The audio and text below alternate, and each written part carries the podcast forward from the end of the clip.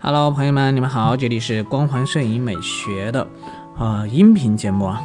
那么在这么一档节目里面呢，我们会为你们分享关于摄影的一切内容啊，只要是我们觉得对你们有帮助的，或者是比较有趣的内容啊，都会拿出来和你们分享。为什么我们要做这个音频节目呢？那还是因为音频节目啊非常方便嘛，大家上下班的时候啊，或者就算是上班的时候，没事儿的时候，都可以掏出耳机听一听。那么今天第一期节目呢，主要是想和大家分享一些呃新手非常疑惑的问题啊，因为经常会有朋友问我一些类似的问题啊，主要是一些新手朋友啦，他们会经常问我，嗯，应该买什么样的相机，什么样的器材，嗯，然后怎么样才能拍好照片呢？所以今天这么一期节目呢，就是想集中和大家分享一下我自己的一些经验啊。那么首先，第一个大家问的最多的问题就是我应该购买什么样的器材啊？那么这个问题呢，我一般会反问你们：你购买器材的预算是多少？不管是新手还是老手啊，我给大家的意见就是购买自己能力范围以内最贵的设备。当然，不同的价格里面呢，也会有很多的器材可以选择。其次呢，就是你购买相机的用途啊。如果我们是出去旅行呢，感觉手机拍摄的效果没有单反来的好，后悔旅行的途中没有拍出满意的照片啊，于是决定回家之后去买一台相机，想要提高旅行途中拍照的画质啊。那么其实你可以考虑一般的单反相机或者微单相机就可以了，因为它们都可以提供比手机更优质的画质啊。嗯，那么如果呢，你是因为对摄影开始感兴趣，想要学习拍出更好的照片啊，那么你可以考虑性能强悍一些的单反或者微单，比如佳能的入门一点的中端机器啊，七零 D、八零 D，还有未来可能出的九零 D 啊，啊，然后更好一点的全画幅的入门机六 D，或者全画幅的索尼微单阿尔法七系列等等等等啊。相对来说呢，价格肯定也是会贵一些，但是他们可以提供啊更加专业的操作和更好的画质。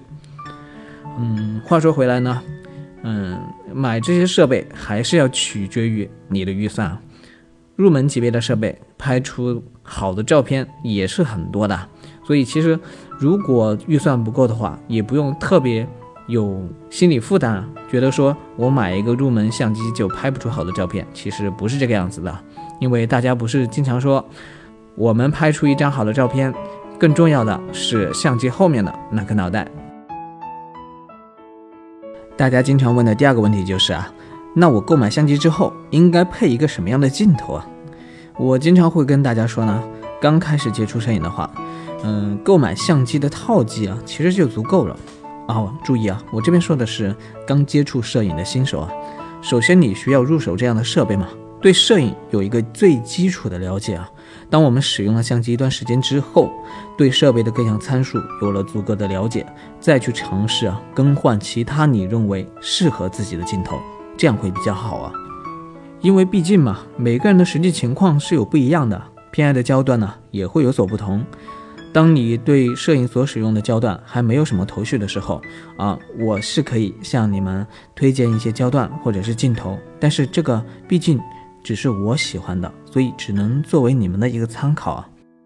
比如我的话，最常用的镜头焦段的话就是五十毫米的定焦镜头啊，嗯，平时拍摄人像会多一点，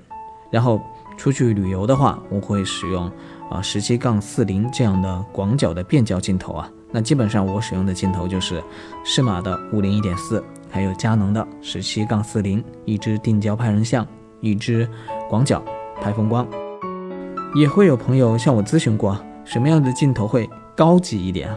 拍出来的效果更好。那实际上拍出来的效果好呢，这个并不仅仅是镜头决定的，也和相机有关系啊。只是相对来说呢，就镜头的整体素质而言。佳能的红圈镜头是好过佳能的普通镜头的，尼康的金圈镜头呢是好过尼康的普通镜头的，索尼的蔡司镜头、机标镜头好过普通镜头。镜头的售价从几百元到几百万元不等啊。所谓摄影穷三代嘛，就是这样的原因。烧设备是无止境的，所以练好自己的技巧啊是最重要的。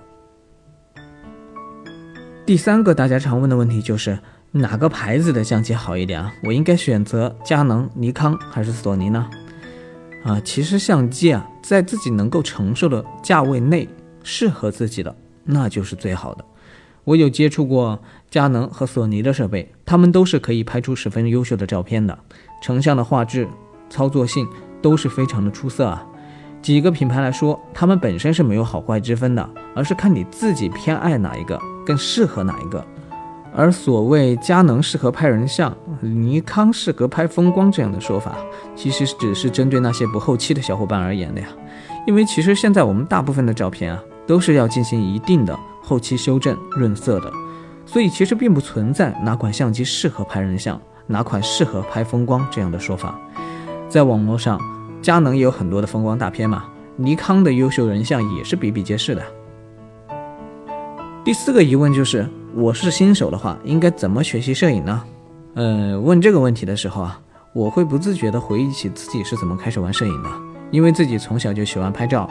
接触摄影之前呢，看到网上很多优秀的作品的时候，我都会不自觉的被吸引啊，然后默默的去点个赞，希望自己也能拍出那样的片子。摄影的兴趣，也许就是在那时候欣赏很多大神的照片，在这个过程里面慢慢产生的。嗯，有了兴趣嘛，就会促使我们去花时间研究它、学习它。有困难呢，就想办法克服；不懂的知识就谷歌搜索一下，看看前辈们的拍摄经验，然后学习模仿。发布自己的照片到网络上和大家分享，在群里面跟你们讨论啊，向大家请教啊，慢慢的就会发现自己也能拍出一些自己满意的照片了。